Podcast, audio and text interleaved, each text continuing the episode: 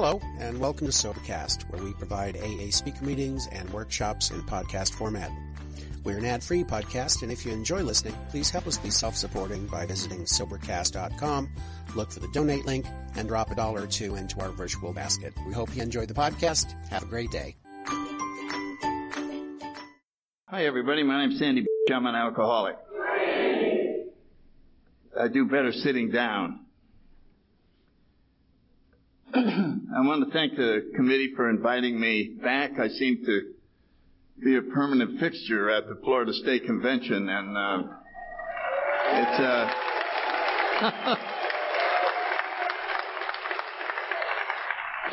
and it's um, a lot of fun. And I wanted to say that um, you know I travel around a lot, and there's a lot of people in here that go to conventions all over the place, and I've been to a lot of your home groups, so I see you often. And uh, I don't think I've ever really thanked you all for being so kind to me.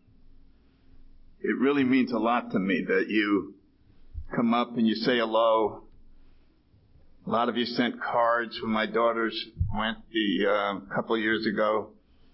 And I, I don't get a chance to thank each one of you personally, but it really means a lot to me that uh, I see your faces and we're all still sober and, and it means a lot. So I just wanted to tell you that. Let's see, I uh, got sober on uh, December 7th, 1964, and I got sober up in the Washington, D.C. area, and um, I was there for, I guess, how long was I there? Um, I don't know, been down here 16 years. I guess I was there 35 years. And then I came down here. Um, I found AA very similar in both places. A lot of people move and uh, they go, well, it's so different here than it was. But I found it very similar. I found that both places were very enthusiastic uh, you the you handed the chips out incorrectly here. That was one mistake. and uh, in Tampa started all their meetings at 8:15. Now they've since changed it to seven and other times. And I in D.C. they were all at 8:30. It, and, and when I'm saying they were all at 8:30, they were all at 8:30, and they just stayed that way for many, many years. And then in the modern era, people had the audacity to change AA. And they would start one at seven, or they'd start a noon meeting, and the old timers would go, "What the hell are you doing? You're ruining AA." but I was always curious how, in God's name, Tampa all their meetings at 8:15. I mean, 8:30, 9, 8, but 8:15 that'd be like 8:12 or something like that.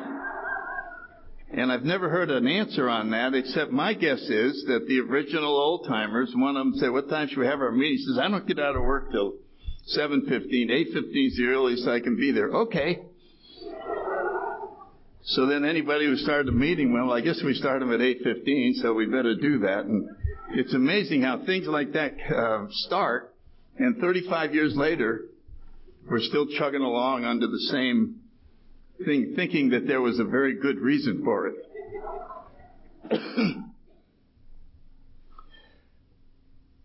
I grew up in um, New Haven, Connecticut, and I was born in 1931. And uh, when I was 10, uh, World War II started, and uh, they had a big polio epidemic, and I got polio. And the uh, that was back when doctors made house calls. So our family doctor came out, and I remember him coming in, and I was very sick, and I couldn't bend my neck, and you know your muscles all tighten up. So he had a long talk with my parents out in the hall. You know when you're left out of the conversation, there's something serious going on. And they came back in, and then they said, "Well, you're going to have to um, go in the car right now, go down to the hospital, and they pushed you into the um, quarantine area and nobody could come in there.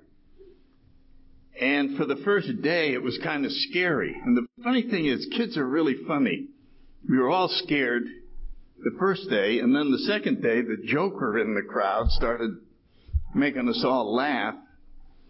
And uh, then the next guy was doing this, and then we were playing games on how to trick the nurse, and you could only visit out the window in the parking lot, so we had secret messages. We'd, we'd have little airplanes and send a message down to our parents, and so it, it was amazing how fast this group united and um, picked up the spirits of everybody.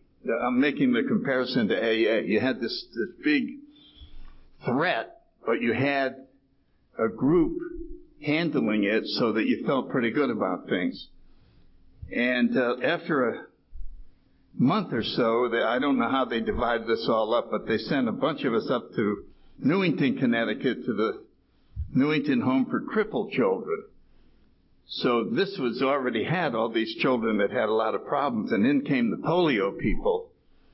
And once again, it was scary for a while, but then I started watching these kids that had been there forever.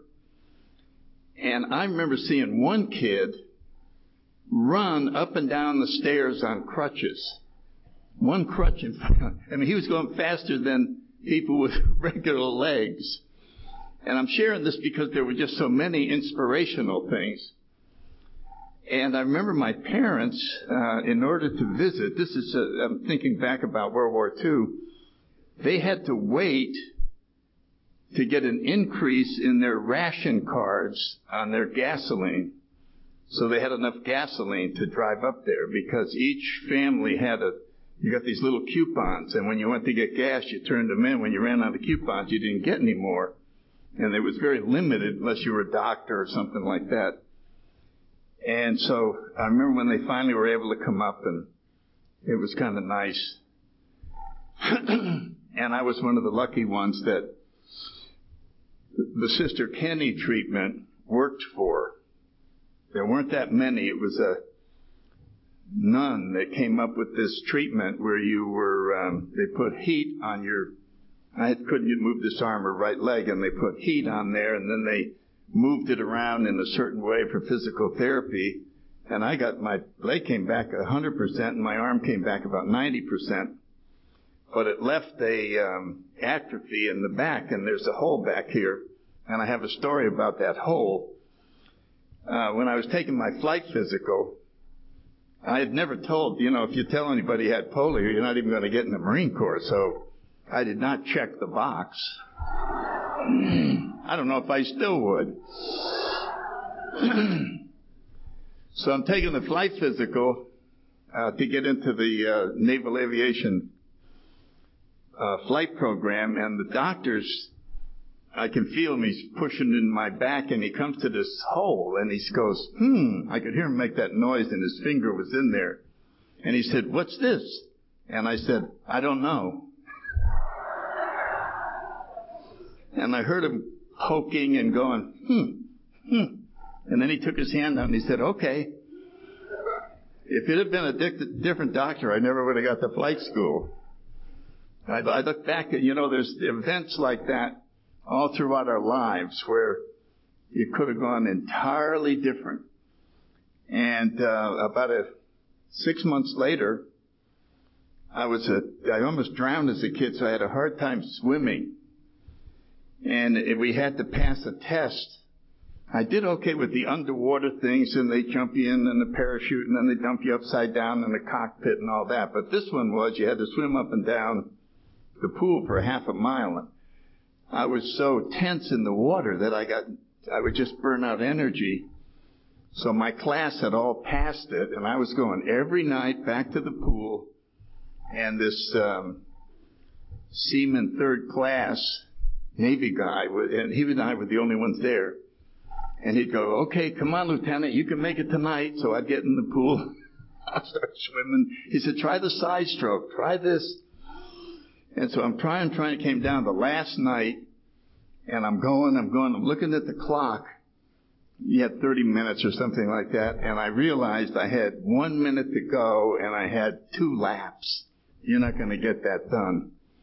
So I finished the one lap and I just put my head down in total disgust and he came over and he said, nice going, Lieutenant, you made it.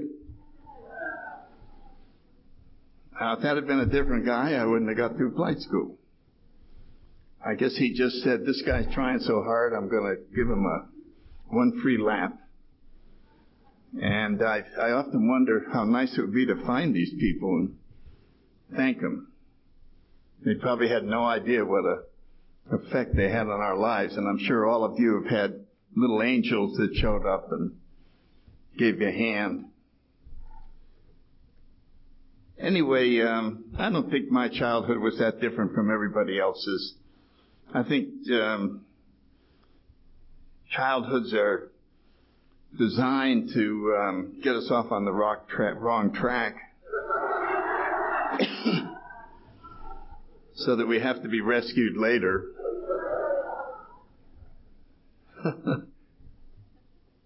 and that goes for everybody. It's not just alcoholics. It's just that we get off on the wrong track and then really get off on the wrong track.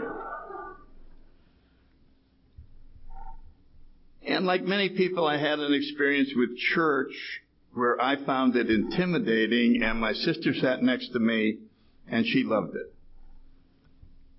And this happens so many times, and, and we don't realize at the time that it's our perception that's causing the problem. We think this church or whatever school or whatever it is is a terrible place because it's making us feel so uncomfortable. And I felt guilty and I felt threatened and and the whole thing just um, completely overpowered me. The incense and the confession and the Latin. I didn't know what they were saying they were to, they could be talking about me for all I knew. The bad little boy is here again. But we have plans for him.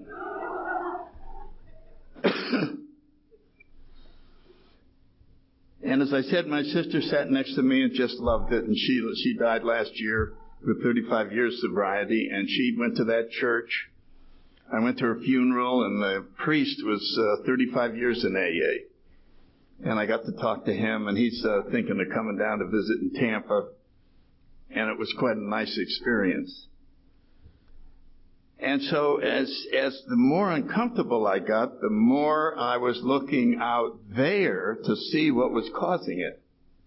And out there is you. You're the ones out there, and I don't, and I don't know why, but you were trying to make it so that I couldn't win and I couldn't succeed. And you made me very nervous and you made me very uncomfortable. And you had a conspiracy going. You all knew what was going on and you wouldn't tell me. You were all comfortable. You all had a million friends and I didn't. And I didn't think it was fair. And I was just, I was just racking my brain on how I could change the world so that it would be comfortable for me to be in it and I was totally unsuccessful until I found alcohol. And in an instant, I found the power to change the world that I lived in. Just like that. Two and a half drinks, and people that were intimidating became friendly. They didn't want to know me, now they could, they were begging to know me. They were looking at me like, God, if I could only know you, I would, my whole life would change. And I just, I could feel it. And I just ran around trying to meet all these people and all my fear, my inhibitions were gone. This is on two and a half drinks. Solved every problem I ever had. I'm 19 years old and I suddenly found the answer to everything. I found the answer to everything in a 15 minute period. And I knew that I didn't have to seek any more. I didn't have to look any further. Game over. Booze. And God, you know, it, it was so powerful. I'd sit in the classroom. I was still in college. And I'd be uncomfortable. I'd be having a hard time, but I'd go six more hours. And then it would be the afternoon, three more hours. And so just knowing that in three hours I was going to go into Alice in Wonderland made the day a little more easy to handle two more hours, one more hour, 30 minutes. Bingo! And then you start walking down the street. I don't know about you all, but as the bar came into view, you know, the neon sign, I started, I'd stand up straighter. I don't even have any alcohol in my system and I'm feeling better. Yeah, there it is, coming in. It was just amazing. And I'm, I'm just dying for a drink. My system really needs a drink. And I come in and the bartender comes over and he says, What do you want? And I said, This man was here first. Wait on him. And my body's going, Are you kidding? we have an emergency down here. What are you. What are you telling him to wait on him first? You know how, remember how grandiose we were and all that? And then finally, when he finished with him, I said, Give me a triple. One, two, three. Ah. Then everything settled down. And, uh, you know, our big book says our problems were removed. Well, that's not new to me. Probably isn't new to you. You take in all those problems into the bar and then the third drink. Mm. And somebody would ask you, what about all those problems you were talking about? Oh, forget the problems. Let's live in the now.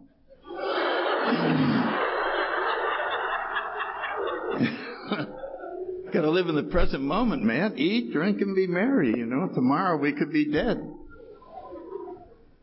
Well, I hear you only have half the rent money and it's due tomorrow. I said, yeah, let me, everybody have a drink. We'll spend it all tonight.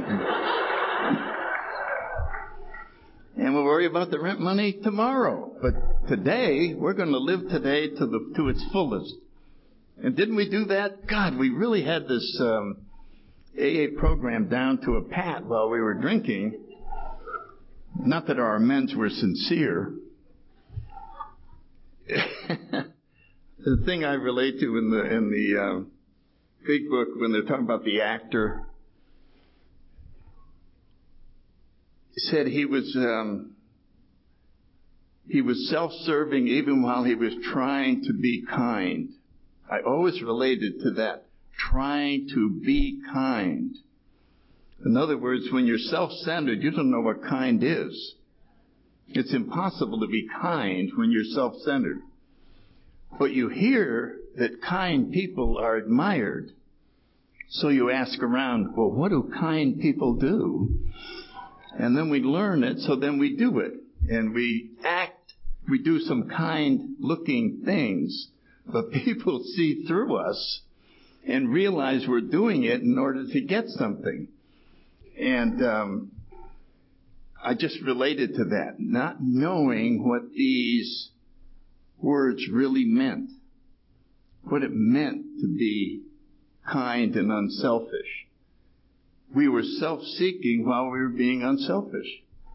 If I was being nice to you, I had a motive. I was going to ask you for a favor next week. So I'd butter you up first. But I wasn't saying it to make you feel good, and I wasn't saying it because I meant it.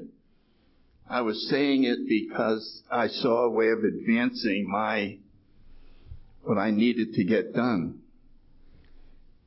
And of course, when, uh, geez, uh, it was a shock when um, my sponsor said self-centeredness is the root of our problems. And I went, self-centeredness? I thought money was the root of my problems. I didn't. Um, I had six kids and I'm broke and we're in a lot of trouble. And he's saying self-centeredness, and I remember going self-centeredness. What the hell is self-centeredness? And he said, well, a self-centered person thinks about themselves all the time. I said, well, yeah, I do that. And then they said they see everything in relation to them. They're the center of everything.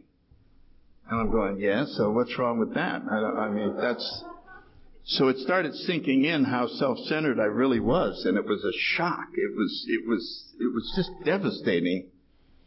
And I said to my sponsor, I'm embarrassed to tell you how self-centered I am. I, I thought about it last night and it was, it just overpowered me.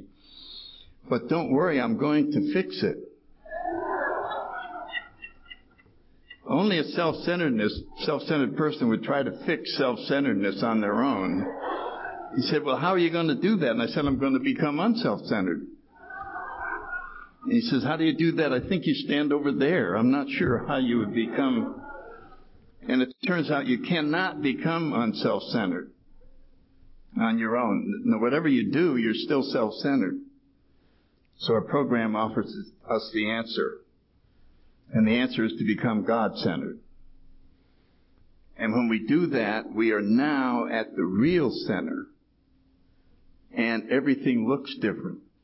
And that's why Chuck Chamberlain talks about a new pair of glasses. He's talking about the transformation from self-centeredness to God-centered and how different everything looks. That transformation that we do, it occurs more slowly here in AA, but it's very similar to the transformation of the third or fourth drink. Everything suddenly looks different and we feel different about it. We're more comfortable. Remember when that fourth drink, just, yeah, I just looked around the whole bar. Sometimes after four drinks, I would look at the customers in the bar and I'd start crying because of the quality of people that were there in the bar. Their spirituality and their wholesomeness overcame me. I just wanted, I was so lucky to be there. Now, ten drinks later, there were serious fistfights and name calling, and all the wonderful people left. But at that moment, I would just be overcome with the magnitude of the situation.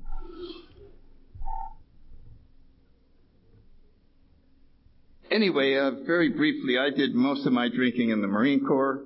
I joined the Marine Corps with five other guys in college. The, the Korean draft was still on, and so they all were drinking beer and said, "Why don't we join the Marine Corps?" I said, "Yeah, hell yeah!" And I finished my beer. And we went directly down to the recruiting office, which wasn't that far away, and that recruiting sergeant was thrilled. Six guys all at once came in and said, "We want to join the Marine Corps." Okay, boy, he signed us all up. And then uh, each, we didn't all stay together but we all had the same experience of finding out how the Marine Corps welcomes you. It's a very interesting indoctrination into the family. And after six months of training, I fell in love with it. I just, I don't know what it was. Maybe it was the discipline. Maybe it was the fact that we all were on the same team. But I really loved it. And I saw a movie about pilots, and I thought that looked even better. I signed up for flight school. I made it down here to Pensacola. I got married. I, I went through flight school in uh, 18 months. Uh, I was still drinking, but there was so much excitement and so much studying and so many things to be doing that the drinking was mostly on weekends. I don't know how it got subdued long enough to go through and get reasonably high grades and uh, not have any accidents. Part of that is luck. And um, and eventually, in Corpus Christi, Kingsville, Texas, we got into jets and got our wings and got sent to El Toro, California, for Marine Corps fighter training in the old F9s. Those those old people might remember the Cougars and the Panthers from Korea, the blue jets that were in the bridges on Toko-Ri, and that was a neat little airplane. And um, living on Balboa Island wasn't bad either. And we traveled up to El Toro, and at the time, between Balboa Island and El Toro was almost solid orange groves. There was a big canyon, and we drove through it. And I think I told this story recently, but I, I still get a kick out of it. They were opening Disneyland, which was right near El Toro. And I remember being in the club with this other guy, and he said, they're opening Disneyland. And I said, well, what's that? And they said, they got this thing over right around the corner. They built a castle, and Mickey Mouse is in the parking lot, and he greets everyone. I said, Mickey Mouse greets everyone? Who the hell's going to go see Mickey Mouse? I mean, well, I would. know. I mean, it sounded preposterous. So, so we had a couple more drinks and said, "Let's go over." so, So we drove over, and it was early, and that parking lot must have held 5,000 cars. I don't know. It was enormous, but one little corner had cars in it, and the rest didn't. And there was some little tram or something that took us out.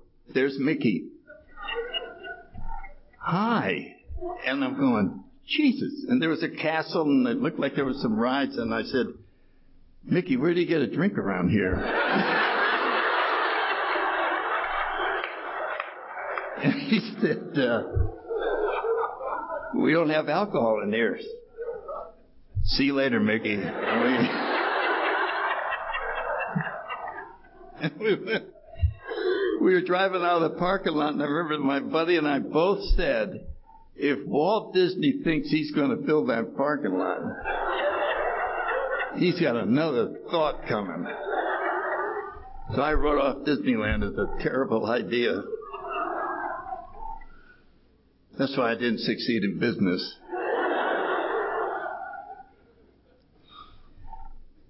So we went overseas and the war was over and I had a great time, met a lot of wonderful people. I had 14 years in the Marine Corps. I lost my career to drinking, which I regret very much, but I got AA out of it, and I wouldn't trade that for anything. And I think I've mentioned this. Um, I didn't get promoted to major. You have to get promoted if you're going to stay in for 20 years. So I had 14 and didn't make it the first year, didn't make it the second year. So now I'm out. It's just a deal. You get an honorable discharge, but you're gone. And I uh, had been going to meetings every night, and now I'm on, I'm out in the dirt with my six kids. And I was uh, thinking about it at home. I didn't want to. When you have these deep problems, you don't want to bring them up to your sponsor. He'll take them away from you. he won't let you think about them at all. And if you can't think about them, you can't turn them into huge events. So, according to my way of thinking, going to a meeting every night for two years and getting thrown out of the Marine Corps meant that God hated me. This new God that I'm going to trust. And I'm going to, so I was very upset.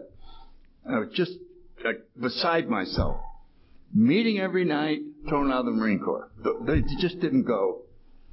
And I remember going to meetings Somebody say, anybody got a topic? I never raised my hand. You have a topic. I haven't done it in 40 years. But I raised my hand that night. They said, well, what topic do you want to talk about? And I said, getting thrown out of the Marine Corps. I Sandy, that's not a good topic. It's not really something anybody, I don't care. It's my topic and it's driving me crazy. I don't want to hear that. I, want to, I need some feedback. And I figured once I announced I was being thrown out of the Marine Corps that AA would help me. Somebody with a corporation would go, Are you available? have a vice president slot in marketing, fifty thousand a year expense account, a Buick. Would that be all right, Sandy? Would we help you out? Something like that. I I would consider good advice. But the advice I got was um, very strange. It was, um, uh, just say the serenity prayer. It'll make you feel better. Double up on your meetings. You got a lot of time. Help new people. Take your mind off yourself. Say the prayer of St. Francis. He took a vow of poverty. And um, I went home that night and I said, I did not explain my situation very clearly to get advice like that. Serenity prayer, double up on your meetings. Little did I know that it matters not what the problem is. That's what you're going to hear.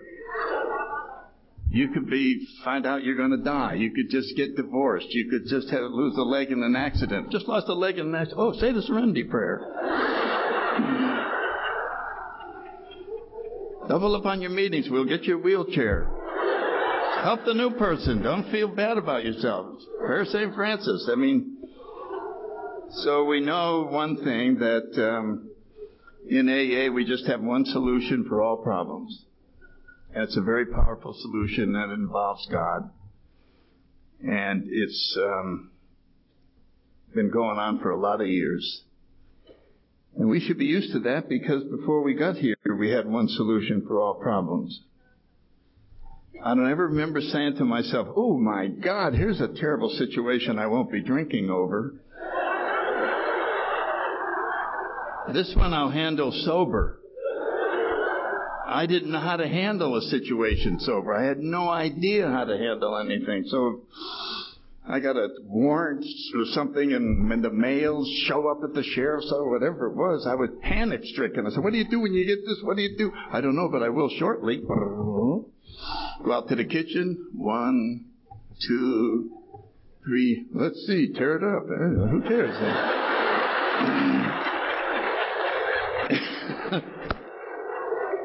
but I made a decision. I mean, you just.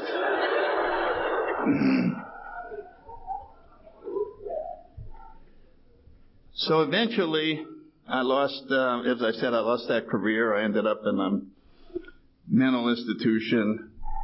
That's where I found AA. And the biggest gift I got out of all of this was my sponsor. And I'm like Bob. We had sponsors for a long time. Yours was how many? 45? 43, and mine was 42 years. And what a blessing to have a relationship with someone that long. And eventually become friends. And we just um, helped each other with problems. And I would call him and he would call me. And if he didn't know the answer, he would call somebody with more sobriety. And I do that to this day. If somebody calls me and I don't know, I'll call Bob, or I'll call Clancy, I'll call somebody, call Tom, and I'll go, have you run across this situation? And that's the beauty of this program. Our egos don't get in the way so that we have to come up with the answer ourselves. We're free to call somebody and say, I don't know, but I think I know somebody who does. Now, I don't tell them that I got the answer from someone else, but that's all right. I like them to think their sponsor is infallible and wise and all that. But if they listen to this talk, they're going to be greatly disappointed.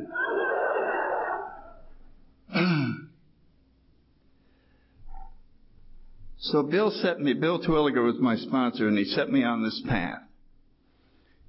When you start on this path, you have no idea where it's going because you can't see beyond today. But we do have hints from people who've been here a long time.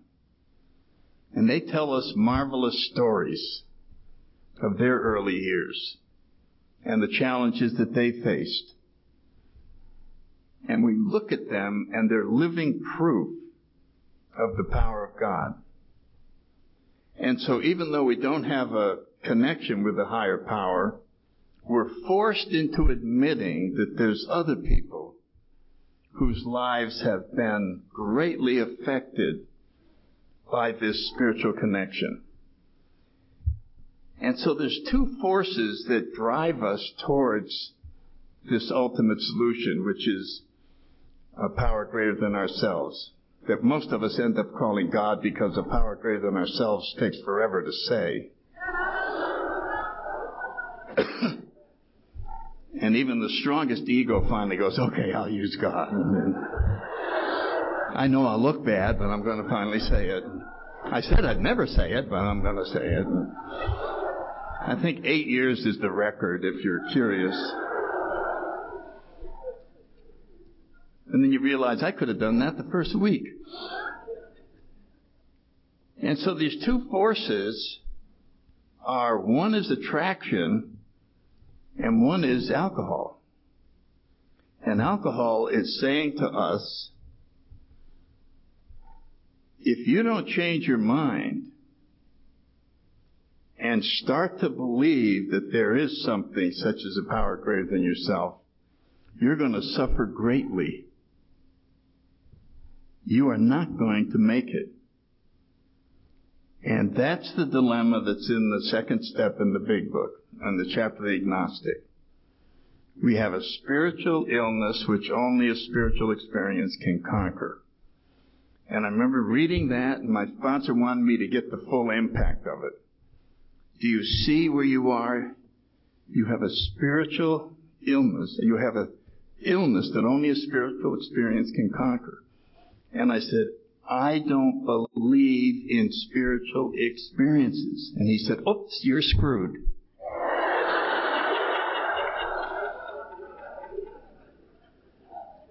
We don't have a non spiritual answer. And I said, Well, then what's going to happen to me? You change your mind.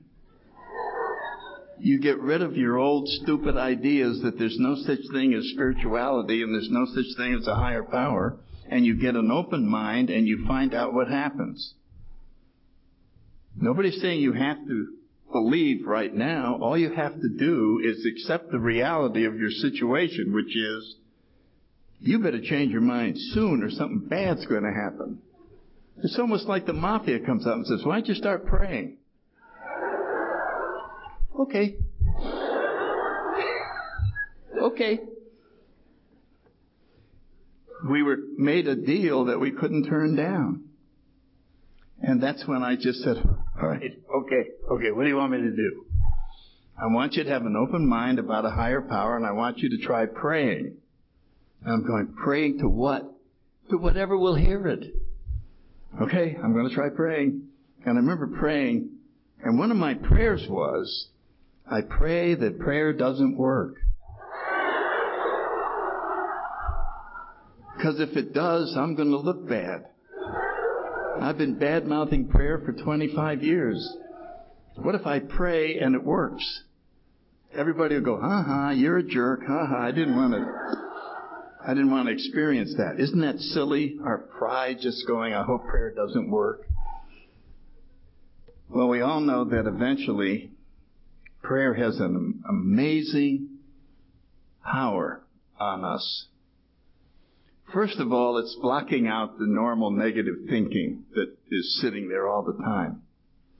And the second thing it does, it calms us down to the point where we start to realize that maybe there's something else present that we weren't aware of.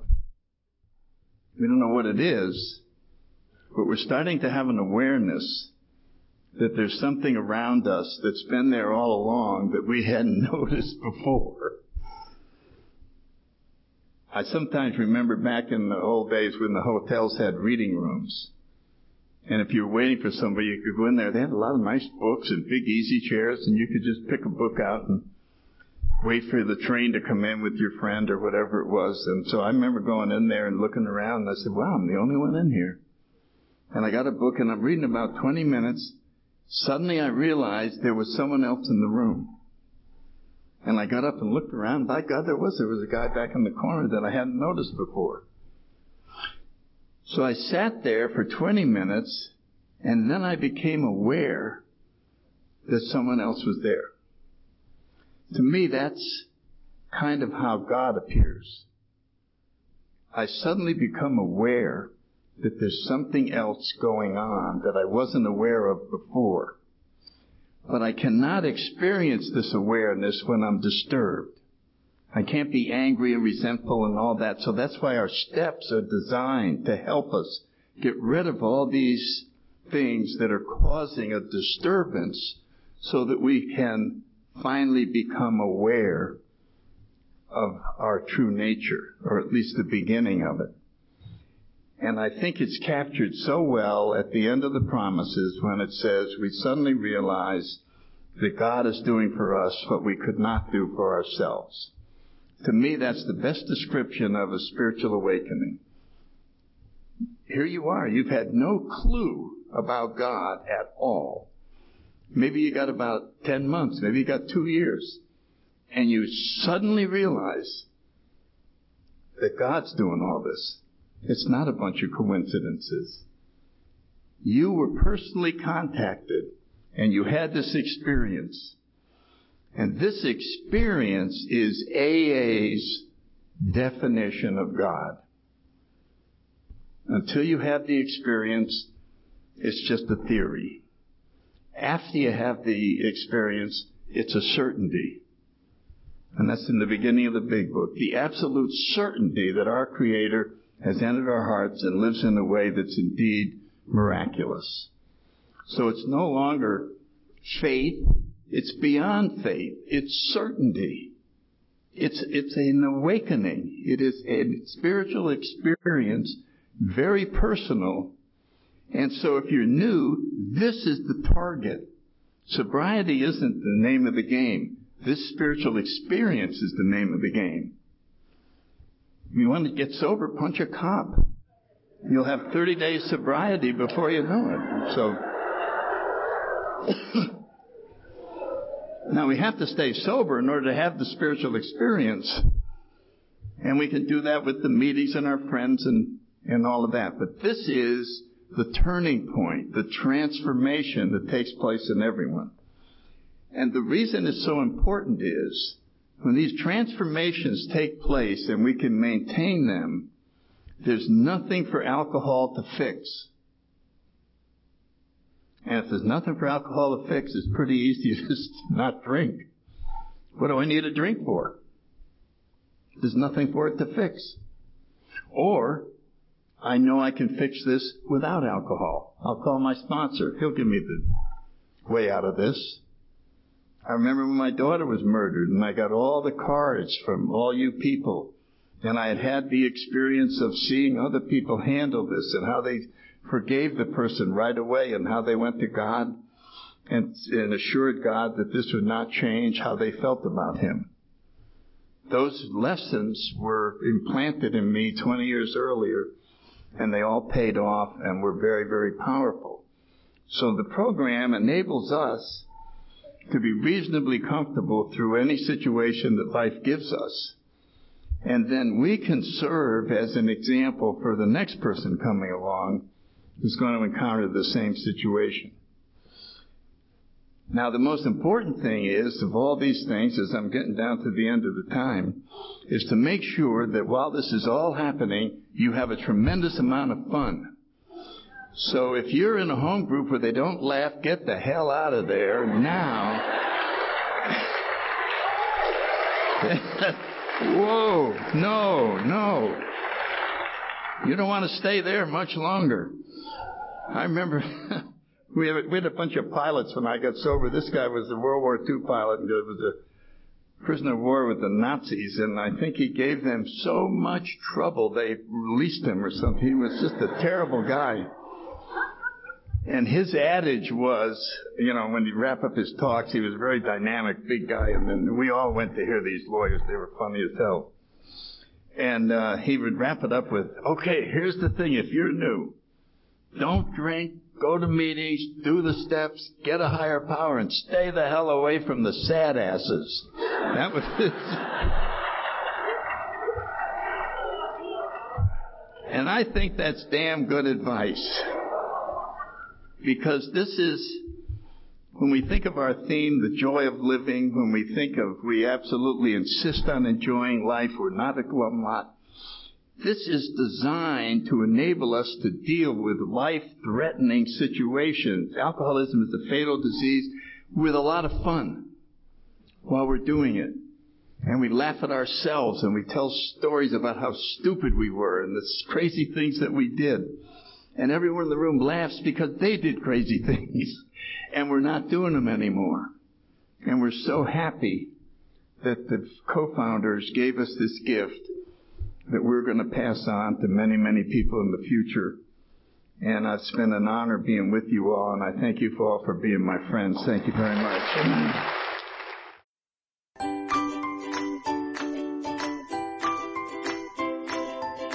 Thanks for listening. I hope you enjoyed the podcast. Sobercast is ad free, and we'd like your help in order to keep it that way. So if you'd like to help us be self supporting by pledging a dollar to a month, visit Sobercast.com and look for the donate links. Thank you very much.